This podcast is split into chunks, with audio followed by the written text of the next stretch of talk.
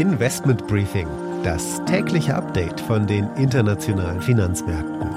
Ein The Pioneer Original. Der IWF senkt seine globale Wachstumsprognose für nächstes Jahr und warnt, dass das Schlimmste noch kommen dürfte. Vor allem Deutschland sei besonders stark belastet durch den Ukraine-Krieg und die Energiekrise. Dieses Jahr ist Deutschland beim IWF-Treffen kein Musterschüler mehr wie all die vergangenen Jahre. Derweil fordert Verdi in Deutschland 10,5 Prozent mehr Lohn für die Beschäftigten im öffentlichen Dienst. Goldman Sachs schätzt, dass Credit Suisse 8 Milliarden US-Dollar frisches Kapital braucht bis 2024. Die momentane Marktkapitalisierung der Bank liegt bei 11,6 Milliarden Schweizer Franken. Damit einen schönen guten Morgen aus Frankfurt. Mein Name ist Annette Weißbach. Ich freue mich, dass Sie auch bei der heutigen Ausgabe mit dabei sind.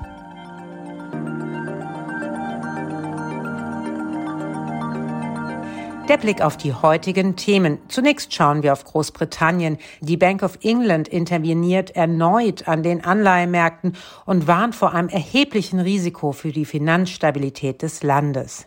Danach geht's nach China. Wenige Tage vor dem Parteitag der KP spreche ich mit dem Ostasien-Experten Professor Dr. Eberhard Sandschneider von Berlin Global Advisors über die Folgen einer weiteren Amtszeit von Präsident Xi.